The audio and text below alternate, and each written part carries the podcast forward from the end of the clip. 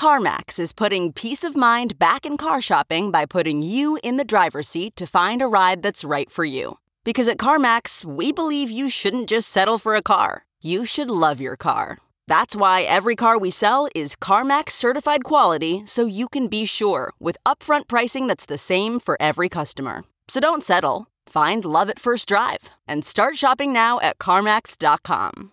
CarMax, the way car buying should be. Okay, picture this. It's Friday afternoon when a thought hits you. I can spend another weekend doing the same old whatever, or I can hop into my all new Hyundai Santa Fe and hit the road. With available HTRAC, all wheel drive, and three row seating, my whole family can head deep into the wild. Conquer the weekend in the all new Hyundai Santa Fe. Visit HyundaiUSA.com or call 562 for more details. Hyundai, there's joy in every journey. The monetary order malfunctioned, but was not completely disabled. It didn't crash, and it's just been sputtering along. And what does that mean? It means that there's not enough money growth in the world ever since 2007. And you can even pin it to a single day. You can say that starting on August 9th, 2007, the world stopped producing enough money for the economy to expand at a rate that we expect, that we have gotten used to for decades, for generations. And that has been the problem. Welcome back to The Breakdown with me, NLW. It's a daily podcast on macro, Bitcoin, and the big picture power shifts remaking our world. The Breakdown is sponsored by Crypto.com and Nexo.io and produced and distributed by Coindesk. Welcome back to The Breakdown. It is Friday, November 6th, and today my guest is Emil Kalinowski. Emil is a macro expert. He's the host of Making Sense and Eurodollar University, where he talks with Jeff Snider about the big picture economic issues facing the world. He has one of the best Twitter bios I've ever seen, which really sets up a lot of our conversation.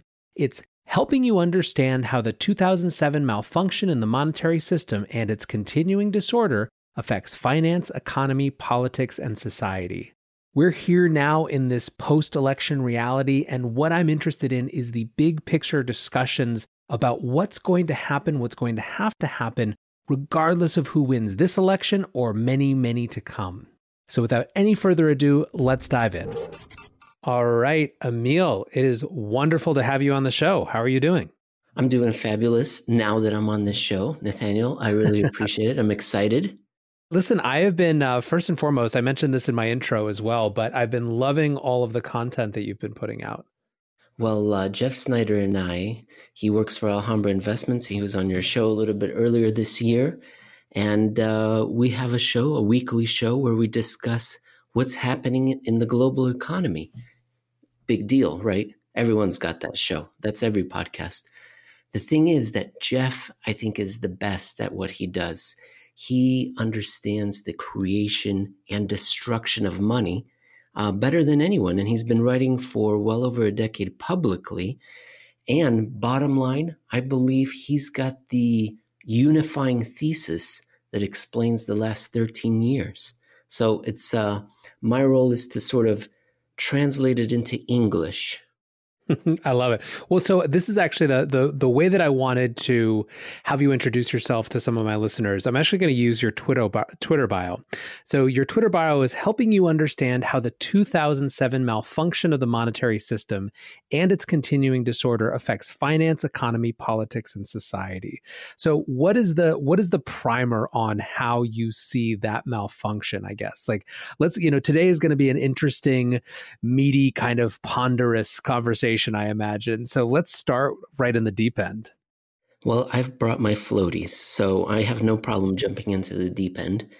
The deep end, I suppose, is that the monetary order malfunctioned, but was not completely disabled. It didn't crash, and it's just been sputtering along.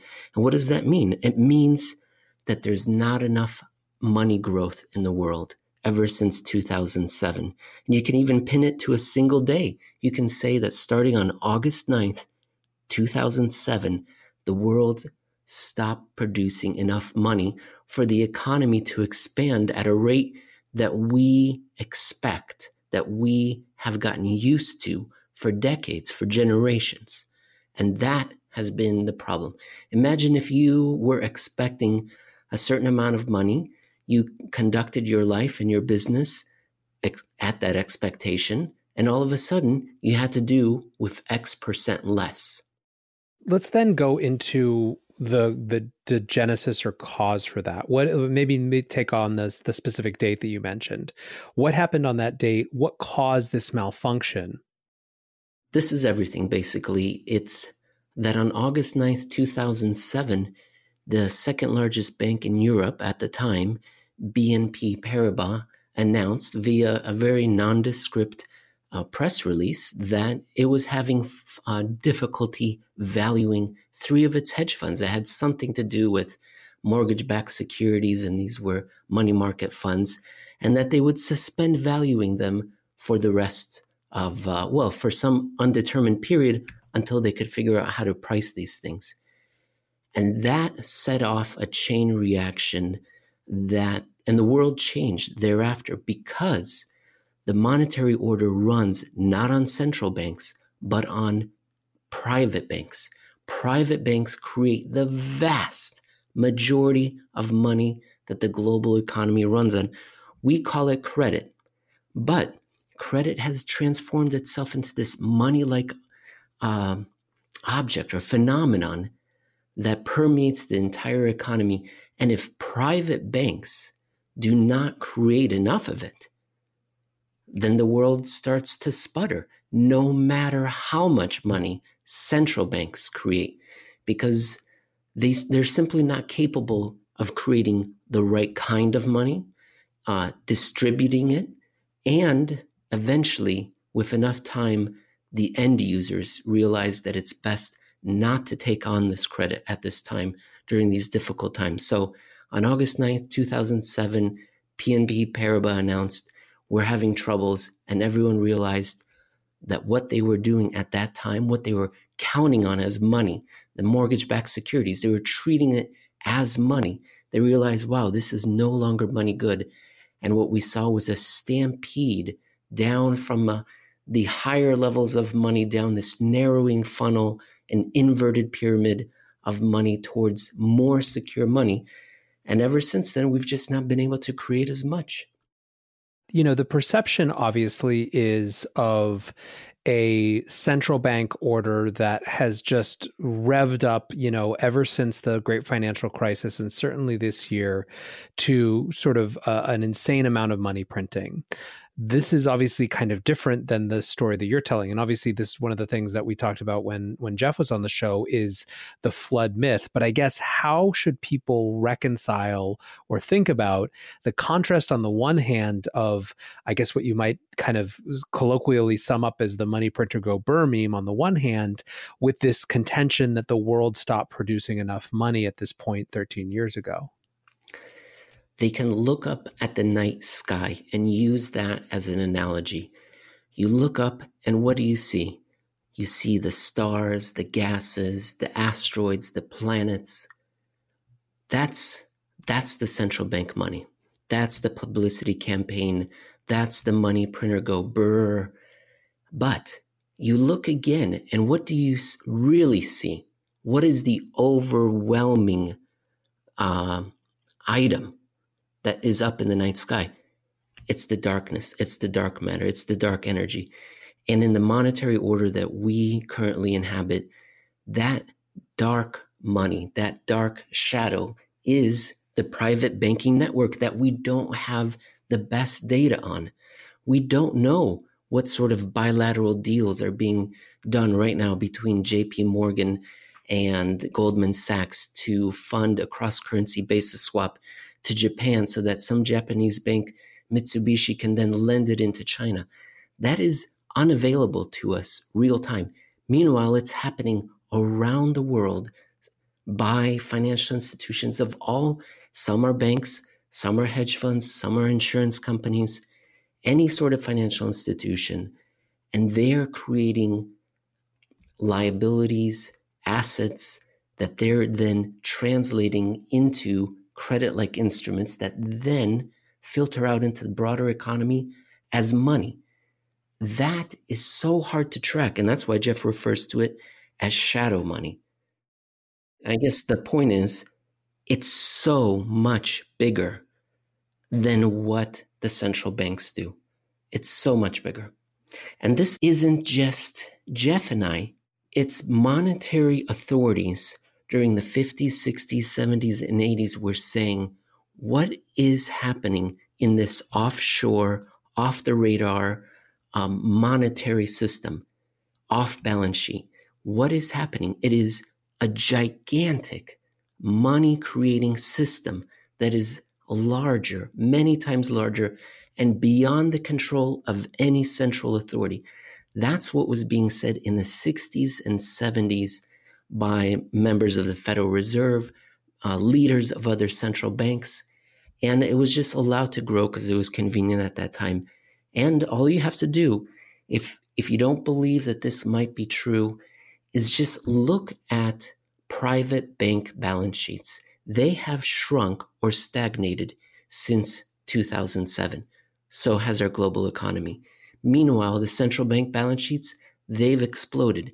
And yet the global economy has not roared forward like you would think it has, should have what is the disconnect? Why was uh, I guess that what was what is the disconnect? Why could there be or how could there be um, such an expansion of central bank balance sheets without it finding its way or impacting the these shadow markets at all? And if and even taking kind of this this line about it not being able to impact them, what are you know what are the things that actually could shift the system in a way that uh, was was better net net for the economy.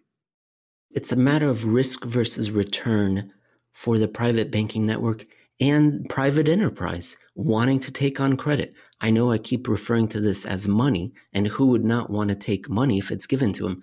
But it's not really money like the money we think of in our billfold. No, it's credit. And so you're going to have to pay it back if you are a private enterprise. And right now, for the last, let's say, 13 years, the global economy has stagnated.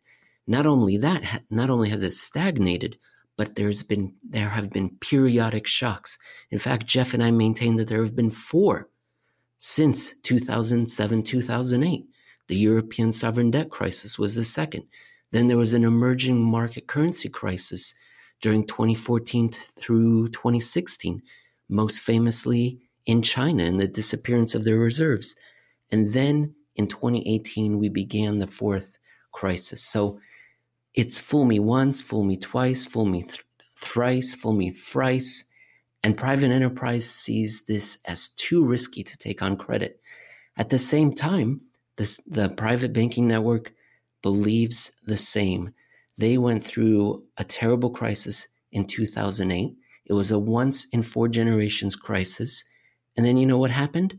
It happened again just four years later in Europe, another once in four generations crisis, and then again in East Asia. And here we go a fourth time. So it's it's a matter of knowing that the monetary order is unsettled and frankly that they cannot turn to their central bankers for support. These banks know that they're out there on their own. There's no backstop what has or how has what we've seen this year in 2020 uh, helped either kind of confirm some of these ideas or challenge them? That's a good question. And uh, I'm buying time. I'm juggling, juggling. Do you have any ideas specifically? Yeah. I mean, I guess it's like what, uh, you know, what would based on taking this perspective, what would we have expected to see uh, in the wake of sort of the central bank uh, apparatus revving up in the wake of lockdowns? And is that what we've seen, I guess, you know, and, and maybe it's too early to, to really wrap our heads around that, but, you know, it's at, uh, at the risk of, of confirmation bias the that's that's kind of the question is did did the flood myth perpetuate itself? Certainly the narrative of the flood was there. Um, did it play out the same way that it has in the past in terms of you know this sort of central bank impotence? I suppose it has in the sense that a lot of support was provided not to tread water, but to create a recovery. And the recovery, it's not clear to me whether the recovery was as a result of central bank actions or just the idea that there may be a reopening, a reopening boom. But since then, despite despite all the activity, uh, the economy is settling down and not doing so well. I would think it's inflecting back down. I think the best place to turn to would be to bond yields, not to listen to what I'm saying. Where are bond yields? They really haven't moved too much, have they, despite all this support that's being provided? Yes, they came off the bottom, but they haven't moved for months in the United States. In Europe, they're heading lower. So, and then these are safety instruments. Gold is heading up as a, I think, a, a, a safety instrument, not a fear of inflation. And so I would say the the the case is still not closed, but because we've seen three of these events happen before, it's following the same path of shock, or not just a shock out of nowhere, by the way. It was we saw this coming. The disorder was in progress since 2018. So many economic accounts show that there was a slowing since 2018, heading into recession. Europe may have already been in recession as we began the year. And then a shock came along. There was a banana peel, but don't worry, something was going to come along to throw the global economy down. And uh, and now they provided the support. There's a consideration: might this work? Maybe, but no, no, we're we don't believe so. And so we seem to be slowing down again ever since July. It's, I mean, it is one of the things that makes it such a, a difficult phenomenon in terms of confirming or uh, or or contradicting different theories. Is just how continuously volatile and not done this thing has been you know even the language that we use is so misplaced sometimes right? Like the the language of recovery uh, ceases to make sense certainly at this point. At the time of recording i think i just saw that um, uh, france was going back into a lockdown until december 1st um, which is a sort of biggest scale of its type.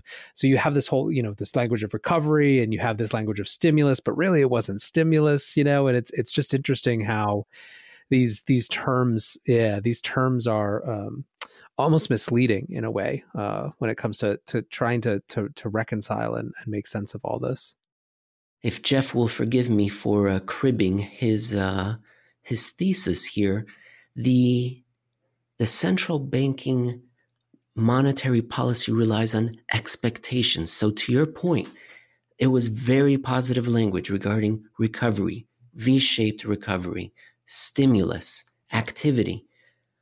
Why are these positive words used? Because there, there's hope that there's going to be this self reinforcing uh, re- rebound. If you believe there's going to be a recovery, you'll act on it. It wasn't always this way. Before the 1980s in the United States and before the 1970s in Britain, monetary policy was based on money supply. You provide more supply of money to the economy to get it going, to stimulate it. But in the 1970s in Britain, 1980s in America, the central banks gave up on mo- measuring, monitoring, defining, and distributing money supply because it had grown beyond their definition, beyond their ability to identify it. And so they hoped that they would be able to move money supply by moving interest rates and by expectations policy. And that worked in a sense because everyone believed it was working. You know, this, the private banks were creating uh, money, economy was expanding, globalization was in place. But since 2007, the private enterprise and private banks need more than just words. They need actual competence. And uh, it's been 13 years, and I don't see any anything that you could describe as a recovery from where we were, what trajectory we were on in 2007. This episode is brought to you by Crypto.com, the crypto super app that lets you buy, earn, and spend crypto all in one place and earn up to 8.5% per year on your Bitcoin.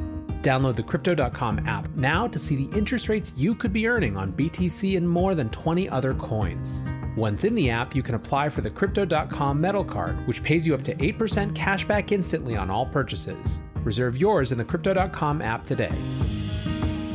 Many investors want to be a part of the next bull run. Others seek to build their dream home, finally launch that startup, or fund their education. Try Nexo's instant crypto credit lines and borrow against any major cryptocurrency with no minimum or maximum withdrawal amounts, no fees whatsoever, no credit checks, and flexible repayment. Not to mention the APR starts at just 5.9%. Stay on top of your investment game with Nexo.io. And remember, it's your crypto, your credit, your choice. Get started at Nexo.io. how does sort of what many people perceive as uh, a set of long-term bubbles in terms of asset prices and basically anything that can be bought on credit fit within this this larger framework? I think there's definitely been something to it, especially with the Minsky framework that we just build up one bubble, deflate it somewhat, but not enough, and build up on it again and build up on it again. Uh, that makes sense. Uh, I agree. But it's just something that we've gotten used to since uh, for like four generations, no, or three generations or so. We've gotten used to a certain rate of growth. And now that it's absent, there's a social consequence to pay for it. Uh, somebody's got to pay for it because people have gotten used to a certain level of lifestyle, a certain level of expansion. And if it hasn't been taking place for, let's say, 13 years, they've gotten more upset, angrier, and that's being uh, expressed in the polls. In I've saw it first in Europe in the 2014 European parliamentary elections when a, uh, many outsiders, radicals, populists first gained first gained uh, wide victories over in Europe. Yeah, I believe the BBC called it an earthquake and then, of course, 2015 16 in the United States. But even since then, we've seen populists win or come near power throughout South America, across Europe. And I think it all has to do with the fact that uh, people are unhappy with the level of economic activity, even if it was bubbly, right? It's uh, it was bubbly, but it's been generations of it, and we've gotten used to it, and now we want answers. I think one of the things that is uh, been clearly uh, visualized and exacerbated in the context of recovery or whatever you want to call it is just how divided uh, it, it is in terms of who gets to participate. Um, and I think you just look at the housing market and this sort of mass wave of uh, of rental issues that seem to be coming down the pipeline compared to best ever, you know, growth of of housing prices uh, that show so such a contradiction that I think reinforces some of those feelings of have and have nots and uh, and and sort of um, just stratification that's occurring. Well, this is standard fare for this moment in history. Uh, we are experiencing uh, wealth inequality, income inequality, as have previous generations when they had reached the end of their social contract. And it makes sense. The societies we live in all naturally tend toward inequality, even the ones that are equal, like in the Scandinavian countries. I read a wonderful book, The Great Leveler. And it was a it was a tour through human history and civilization. And the and you just saw it always. You would see inequality increase until a new social contract was implemented that reset the the the the society and its relationship to government and which parts of society would share in the economic growth. And uh, we've simply reached that point where the old order the one that was implemented uh, after the second world war no longer makes sense to anybody. And uh, we are struggling and fighting to get to that new order that's on the other side of all this stress that we're going through. Do you think that is the uh, implicit subtext of uh, of the U.S. election, or and is it even bigger than that? Is it that the subtext of basically all elections now? Yes, I believe it is, and that happens to. It doesn't always have to be that way, but the Second World War put the planet on the same social, economic, political cycle. Right? We all ended a terrible crisis at approximately the same time and if there are any fans out there that have read The Fourth Turning by Neil Howe and William Strauss, then you know it takes roughly about four generations before the the old order just doesn't make sense. And for those of you who haven't read it, or that's okay, perhaps you've seen Game of Thrones, and the same thesis applies there. It's winter is coming, and winter is not a season. It's it's a, it could be an age, uh, or for people that perhaps have uh, are fans of Asimov. If you've read the Foundation series, these are Hari Seldon crises. My personal favorite is the Kipling poem, The Return of the Gods of the Copybook Headings. Essentially, we have come to the end of our era, of our age, of our social contract. And because Second World War put us all in that same timeline, we're all arriving there roughly at about the same time. And thus, that's why we see disorder not just in the United States, but in Brazil, in Chile, in Britain, everywhere. Let's zoom from there to the world after the election. Regardless of who wins, there's going to be some pretty fundamental economic issues that the president and all of us are going to have to face. How, what do you see as the, the central economic challenges for the next set of US leadership? I think there are two, and it's not clear to me how much control they actually will have over this, other than to prepare for a moment where the country will be able to leap out of the crisis. But there are two. The first one is that this is only the seventh deglobalization of the past 200 years. And those previous six led to terrible financial crises. Within three to five years of deglobalization in those previous six, 30 to 50% of countries were defaulting on their sovereign debt. Uh, financial crises affected between 20 and 80% of global GDP. So we are in that moment of deglobalization. And the next three years are going to be stressful from that perspective. At the same time, the United States and the whole world is experiencing only its third worldwide depression of the last 150 years. So you have two titanic problems. They're a coincident, they're related. And how can the leaders of the United States deal with this?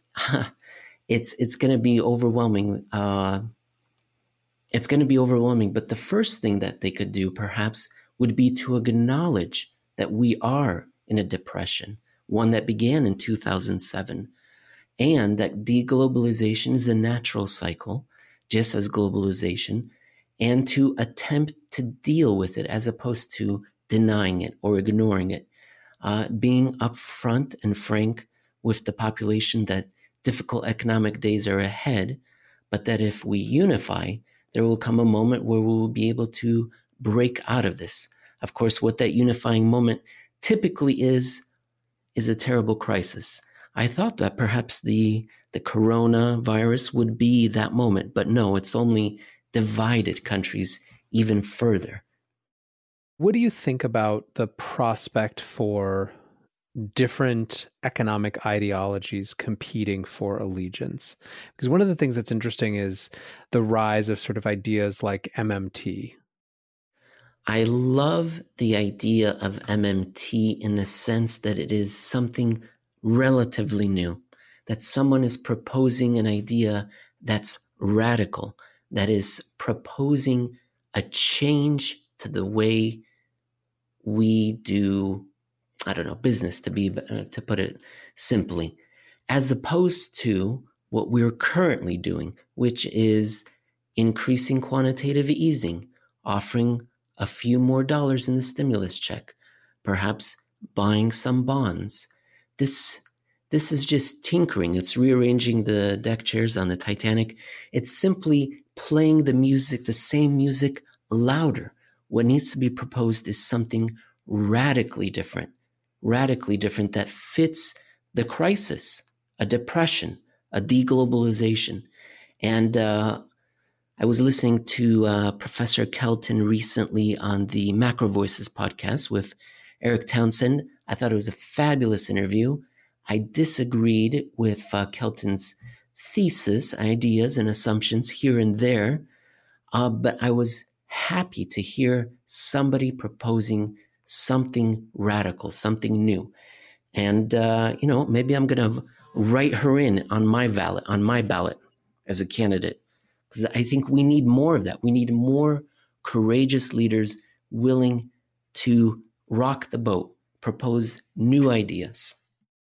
I think it's interesting. I think that it's been fascinating to kind of be in the from the vantage point of the Bitcoin community and watching some of these discussions play out and watching the rise of MMT because in a weird way uh, you know Bitcoin's approach to things and MMT are sort of the this fascinating yin and yang of the yearning that you're describing, which is for something that is has an actual vision for the future. And you can agree with it or you can disagree with it, but at least it's articulating something that's based in the sort of observable reality of the the uh, the system not working now as opposed to to your point this this incessant sort of iterating and tinkering that doesn't really get anywhere.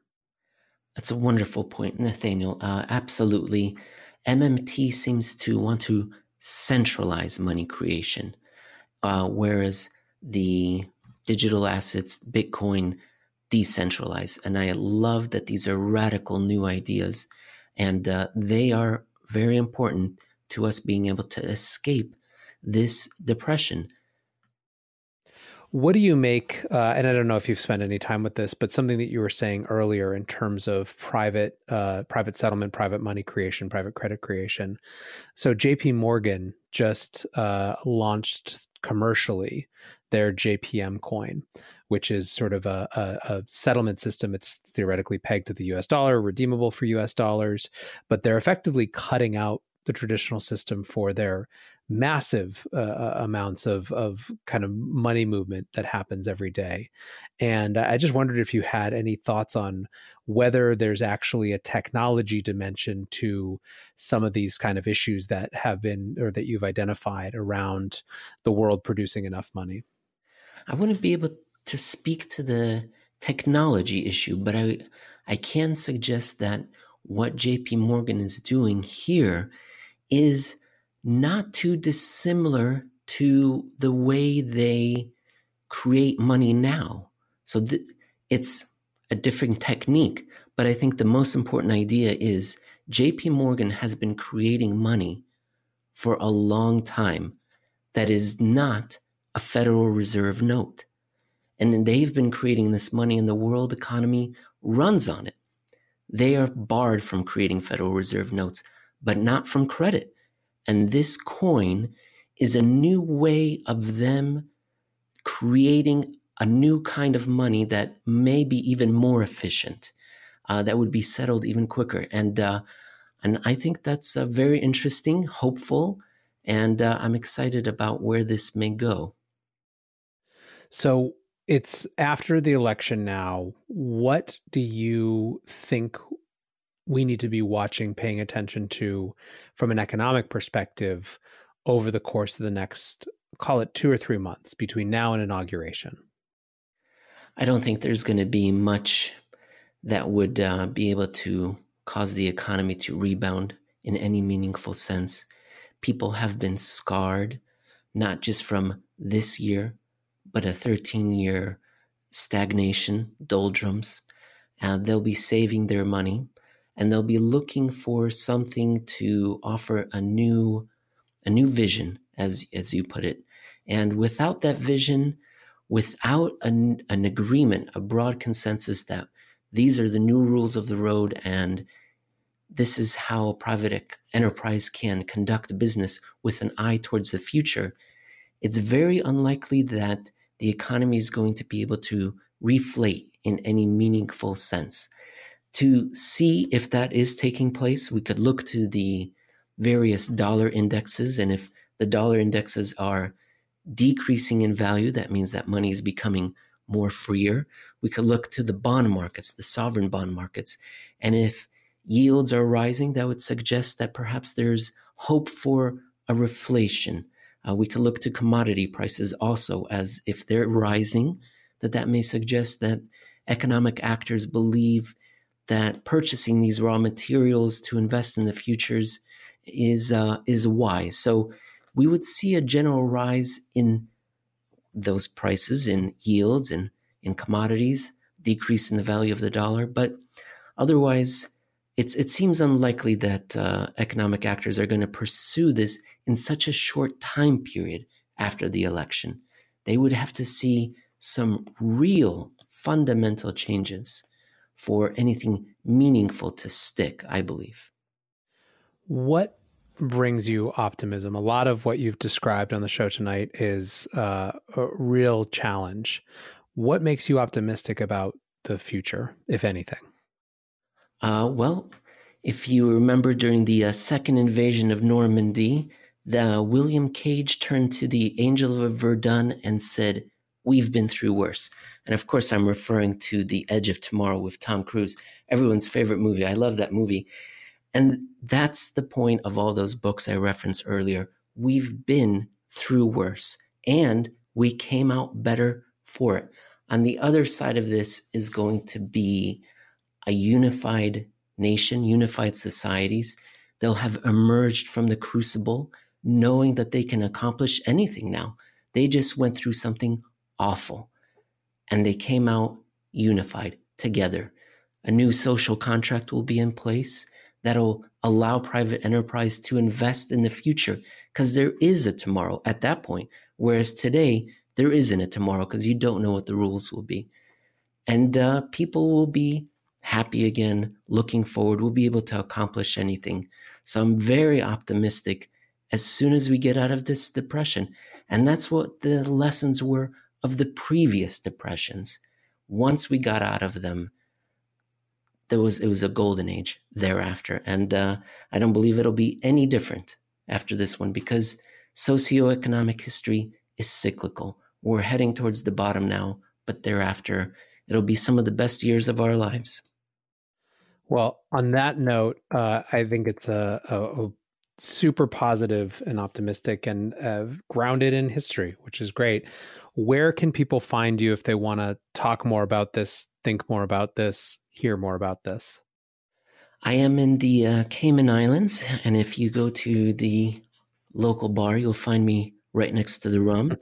if you can't make it down here, then I recommend uh, jumping on YouTube and searching for Making Sense or on Twitter at Emil Kalinowski. But I do prefer that first option. Love it. All right, Emil. Well, thank you so much for hanging out tonight and uh, look forward to having you back on and exploring where we are in the cycle. Nathaniel, you have a great show. I'm a big fan and uh, continued success to you and bigger and better things in the future. Reflecting on that conversation with Emil, I think that we've lost the belief that we can recover sometimes. I feel like we've lost that optimism that Emil has and shows at the end of this conversation that it doesn't matter how hard things get in the short term, that we can make it through, that we have made it through. And when we did make it through big shifts in the economic guard, things got better again. And often things got better than we could have possibly imagined. I think, as strange as it sounds, that belief that we can recover from horror, from hardship, is a prerequisite of actually going through the pain in some ways. I don't know how to get people to feel optimistic, but also willing to embrace the hardship along the way. It's a very difficult dance, but I'm glad that there are folks out there like Emil who are trying to thread that needle and share what they're learning along the way. Go check out Emil on YouTube, go download their podcast. It's really, really good stuff. It's in the show notes. And until tomorrow, be safe and take care of each other. Peace.